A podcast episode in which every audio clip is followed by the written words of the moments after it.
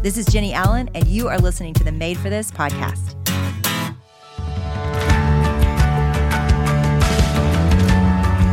Thanks to HelloFresh for supporting Made for This. Go to HelloFresh.com slash Made for This 16 and use code Made for This 16 for free meals across seven boxes and three free gifts.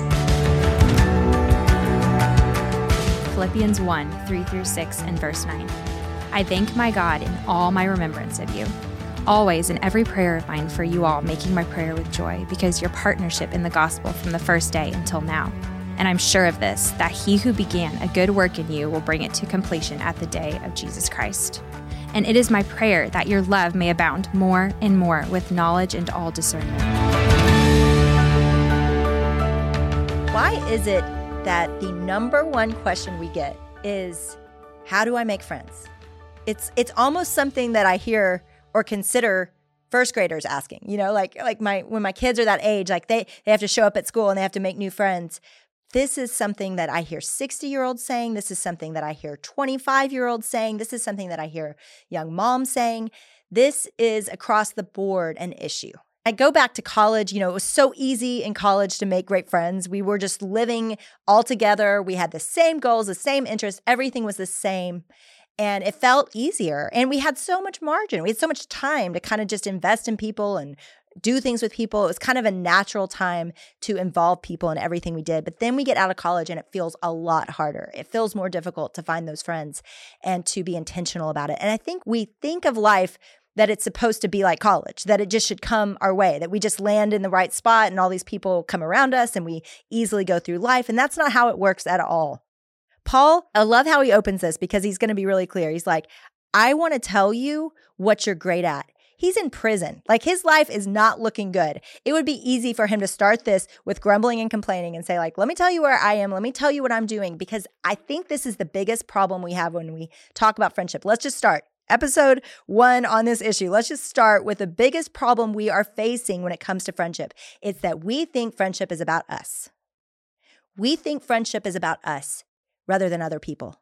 And Paul knew that difference. He knew that ultimately his life didn't exist for himself, that friendship and community wasn't for his good, that friendship and community was about other people. And it was about other people, and it was also about a mission. There were two components to how Paul viewed relationships, and you see it in these verses. First, he starts out with rejoicing. I thank God. And what is he thanking God for? He's thanking God for their partnership in the gospel. He's thanking God for them. He's thanking God for the fact that not only does he have people in his life that love him and that care about him, he's thanking God that he has people in his life that are on mission together, that have a purpose. I think friendship is based primarily on our affection and our purpose. C.S. Lewis, he talked about building friendship and he said, the key to building friendship is to serve God with all your heart and notice who's serving God beside you and with you and who is running beside you. That's who your friends are going to become. And oh gosh, I've noticed that's true.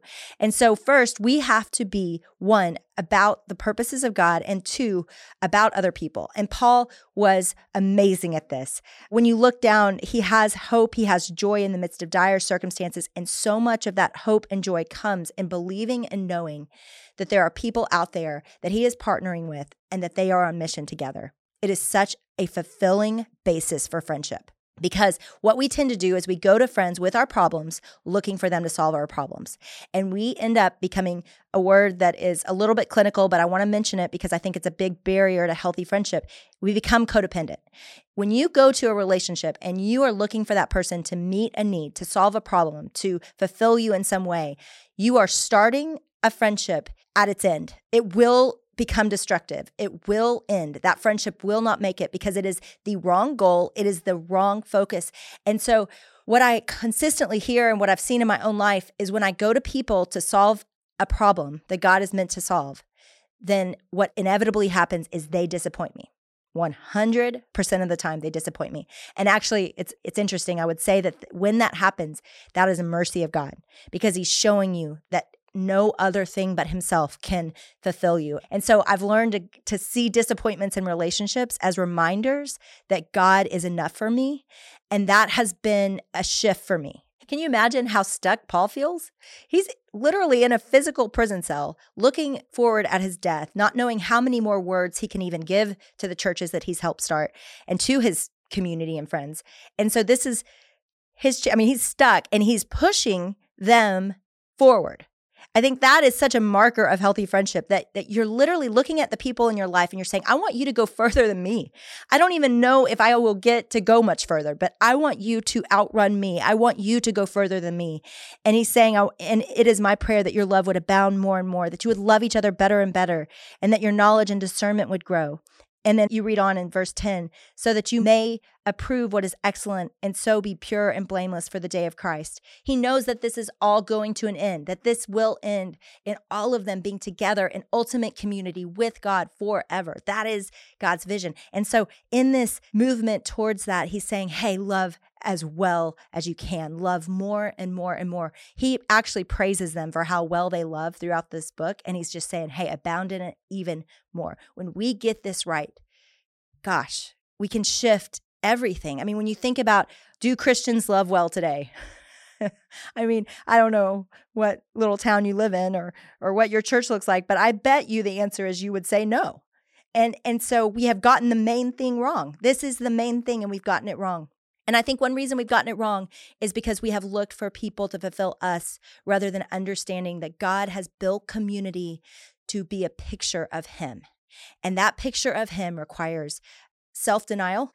It requires loving people even when they disappoint us and even when they disagree with us and even when there is dissension and fighting that we work through it. It, it requires a love that is based on the cross, that is based on death to ourselves. And so rather than coming into relationships hoping and expecting and needing to get something out of them, the very first thing we've got to know is we go into community looking at how we can one love them better that love could abound more and that two how can we point them to christ? Because when we do that it, it actually changes the whole paradigm. It's it's a whole different foundation for friendship than the world has.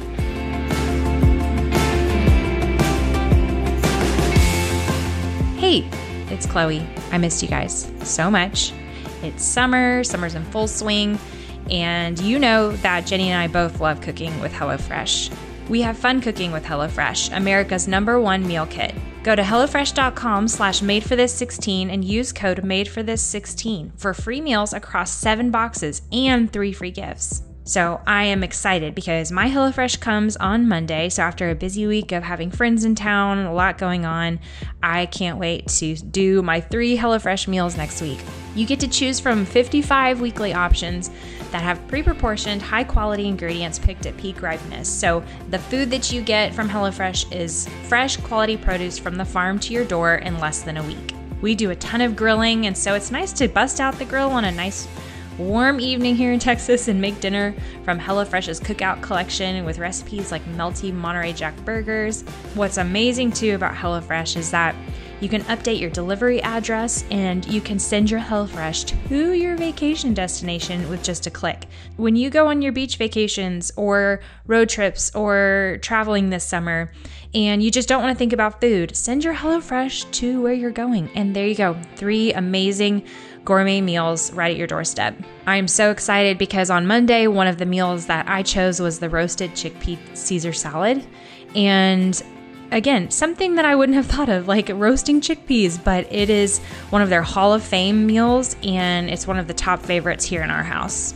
So go to HelloFresh.com slash madeforthis16 and use code madeforthis16 for free meals across seven boxes and three free gifts. So I am here with Kate Allen. Okay, so let's talk a little bit about our friendship because yeah. it's just the last few years that yeah. we would call each other good friends. So let's talk about how that happened. Yeah, well, I'd say that happened freshman year, like second semester. I, at the, my old school, just went through some friend drama second semester of freshman year just because, you know, we went into freshman year and kind of became this little clique bred out of insecurity of like needing that high school friend group. And as anything that is built on that, it fell apart, you know, second semester. And so we all started fighting like cats and dogs. And um, somewhere in the middle of that, just found myself with like no friends and everyone was mad at me and it was tense with everybody and I didn't really tell my mom or like really anybody for probably 2 weeks um just because I really wasn't walking with the Lord at that time and like I there were some of the stuff they were saying was valid and so it was a little embarrassing and I remember breaking down and calling you like it was just so low and I was just so lonely and it was a really dark time and I called you and I cuz you had always said, "Hey, like if you ever need counseling for any reason, like we're so for that." And I think I called you and I wouldn't even tell you what it's about. I was just like, "Mom, I don't know what's wrong with me. I need counseling." Like I could barely even get it out. And of course, you know, you're like you made you're like, "Well, you've got to tell me what it's about. Unless it's me, then you will just send you." Um, I was like, no, it's not about you.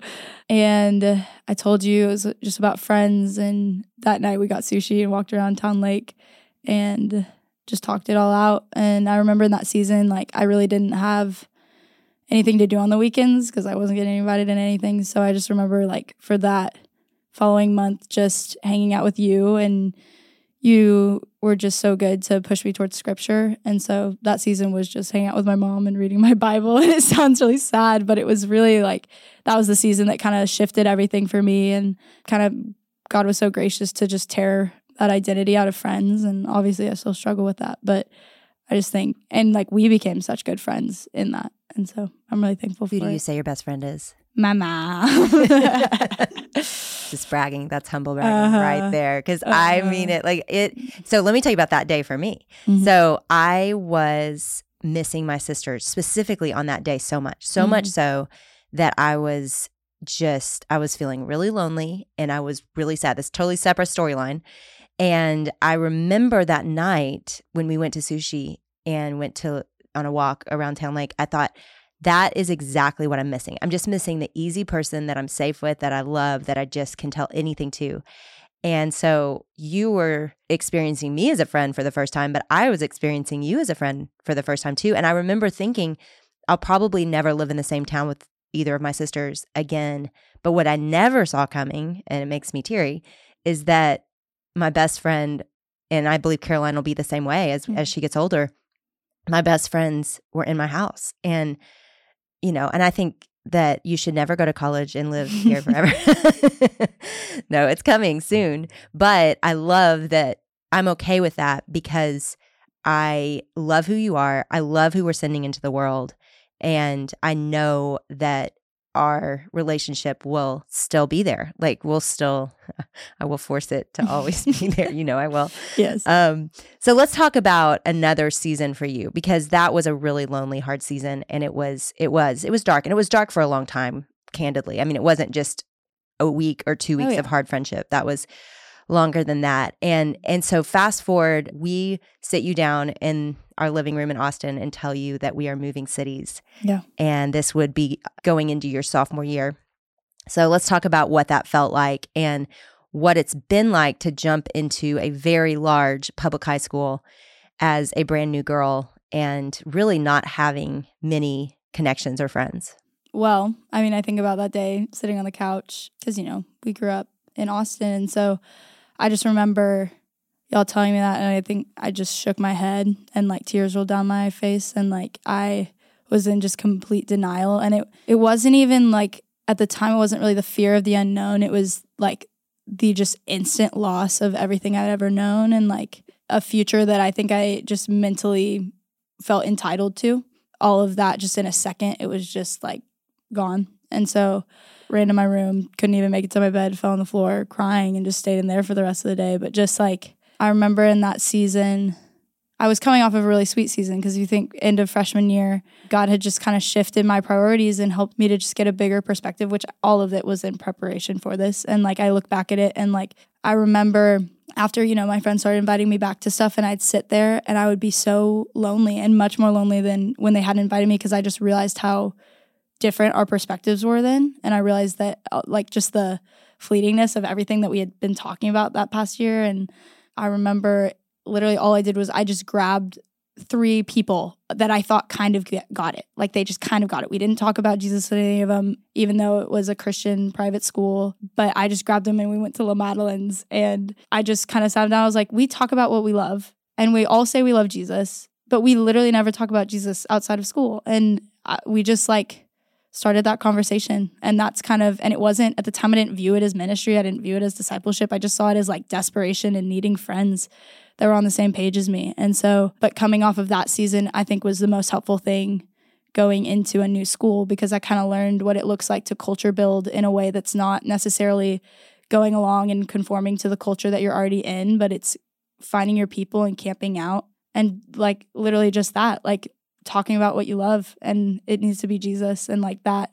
I still talk to those people all the time. We have our little La Madeleine's. I don't know why we went to La Madeleine's. It seems like a quiet place for conversations, but um, and so, and those are some of the people I still stay in touch with.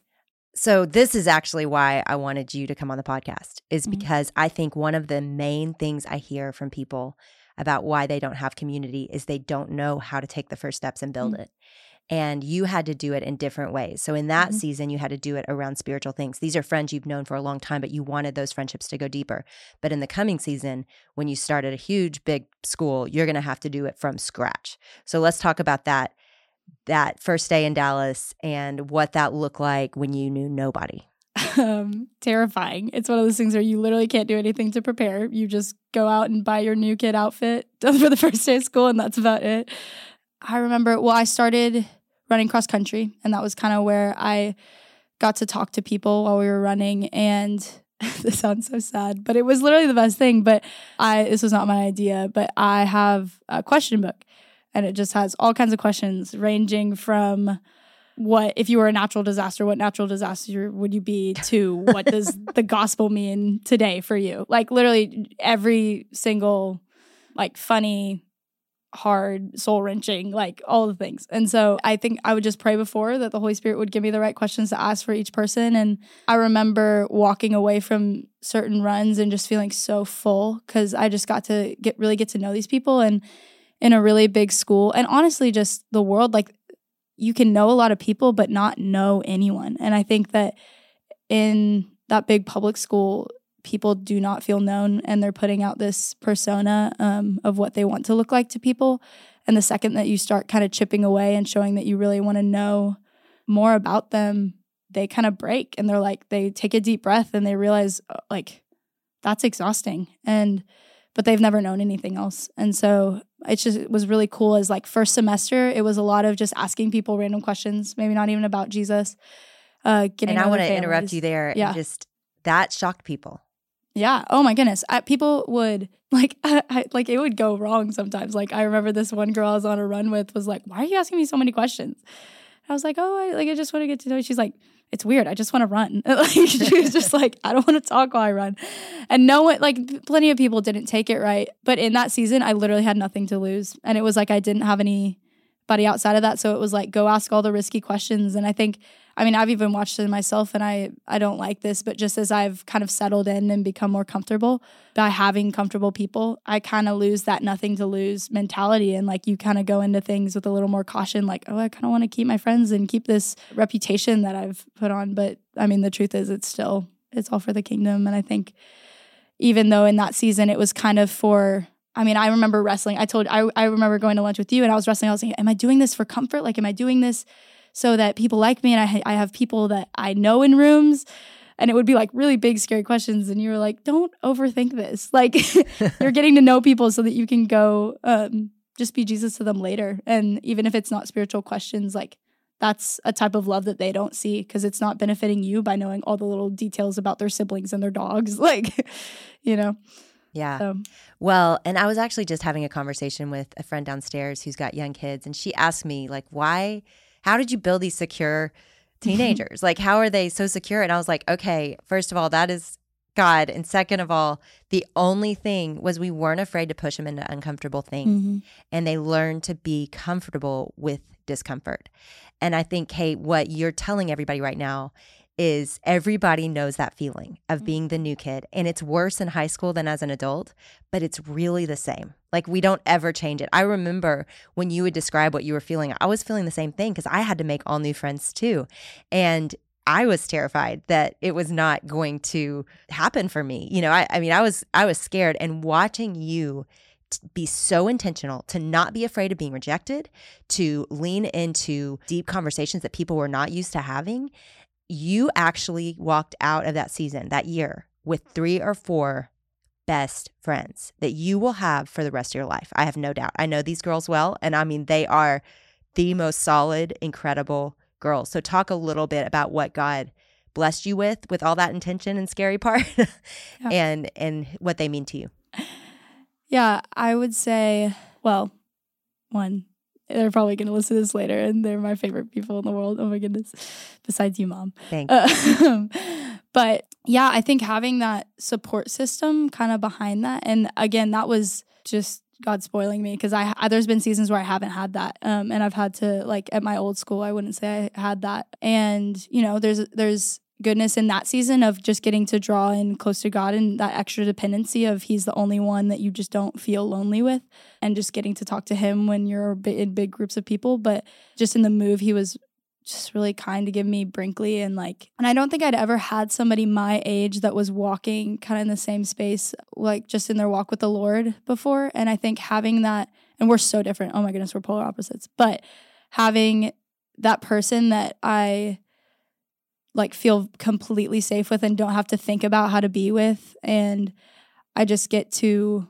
unload on her and she unloads on me and like it's just the most like just we work off of each other. We're a great team. I think having that base of like someone I can always come back to even when it's hectic and you're in a big group of people and you might feel not seen or you might feel just like you messed up um, and then getting to go back to her and kind of laugh it off with her I think was the biggest blessing. And even just getting, we were in similar seasons because she had lost some friends uh, just moving to college. And I remember like me and you prayed going into it. The only thing we prayed for, we were like, we didn't pray for a big group. We didn't pray for like all these big, like a huge community that we felt like, we, like it was just like we prayed for one friend and just that one friend to completely get me and just be at that similar place of just maturity in their walk with the Lord. Because what I found actually, because, you know, moving from a school where I kind of had my group of people versus now where I have a couple people and then I have a lot of just friends kind of branched out of that, that just having a couple of those core people, and I might not even like, I wouldn't even call that really like a friend group. I don't know. But it's just those people that are at a similar place with you and they can fill you up. Like, I think it's so important because then you're not obsessed with this like friend group and all the drama and like being all of the inner workings of that. And you're more able to go and branch out and be a fill up person for other people that you don't necessarily have to be your best friend or to be in your friend group. And you don't have to fit in all the little boxes that people want to put you in with friend groups because you just have like a couple individual people. And I think that's been really good for me at a big public school and getting to just branch out and get to know everybody I can. What would you say to people that are in a season where friendship is hard and they don't have their people? Yeah, I'd say, I mean, like not even having that one person, that's also God's kindness. And I think that in that season that is so hard, but just I just remember in that season freshman year when I would be hanging out and literally like you just you're listening to the conversation, you just don't relate to any of it and it's just hard and lonely, lonely, lonely. And I just remember those are the times like I think when I walk into a room and I know everybody, I don't really talk to God in those spaces because it's kind of like, oh, I don't need him. Like I'm comfortable. I've got my people. But I think being in a group of people where you don't really know where everybody stands, you don't feel like you're on the same page with everybody, it just creates that dependence of just in your head, you are just praying for the words and you like you just have to keep praying like for continuous like i'm filled in the truth of the gospel and i don't have to measure up to these people because i think that's the biggest thing that we leave with our that pit in our stomach is like we feel like we didn't measure up and we didn't like we weren't the person that we needed these people needed us to be. And so i think it's the security in that because i think i discovered like a new aspect of the gospel in that just in like that needing to have my friends like all of that ripped up so that I didn't put my identity in that and like wasn't leaning on that and leaning on my standing with other people. When you get tired and you don't want to take risks anymore with friendships, and it feels like I'm never going to have close friends. I'm net this is never going to work. What do you do? What what does that time look like where you don't give up? I think recently, just as far as the character of God goes, I've been leaning into when it says like he's our hiding place and our shelter. And I think even as an extrovert who likes to go out and be with people and feels that lack whenever I can't go out with a pe- like a group of people, I think it's learning to be content and being alone in my room and just getting to fill up there and be energized from that.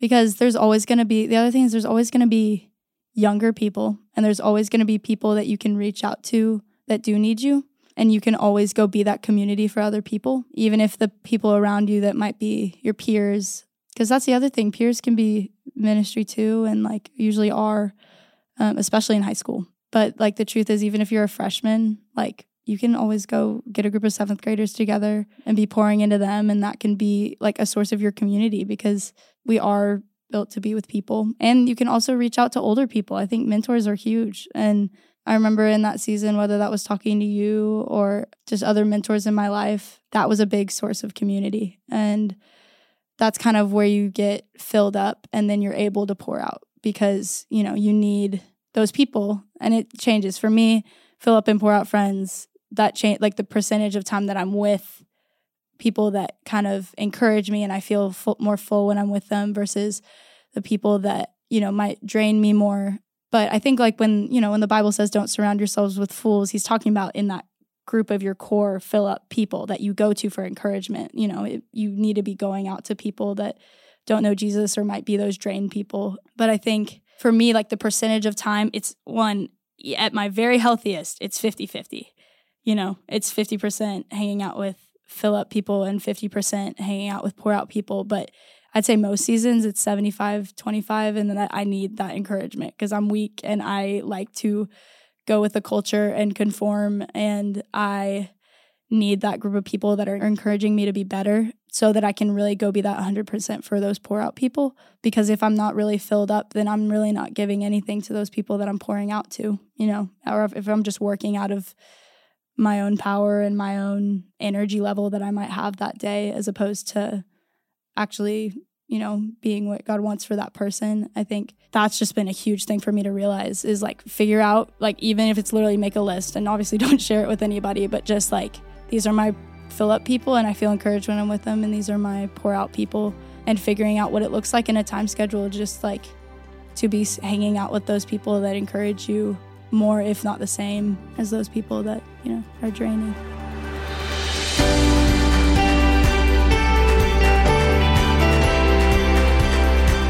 So, ready? On your phone right now, open up your text messages and send the word podcast to the number 214 225 6267. You will be in our what we call the texties. It's our text message best friends that we text, and Jennie will send stuff, send videos, send pictures, like exclusive stuff just for you guys. Text the word podcast to 214 225 6267.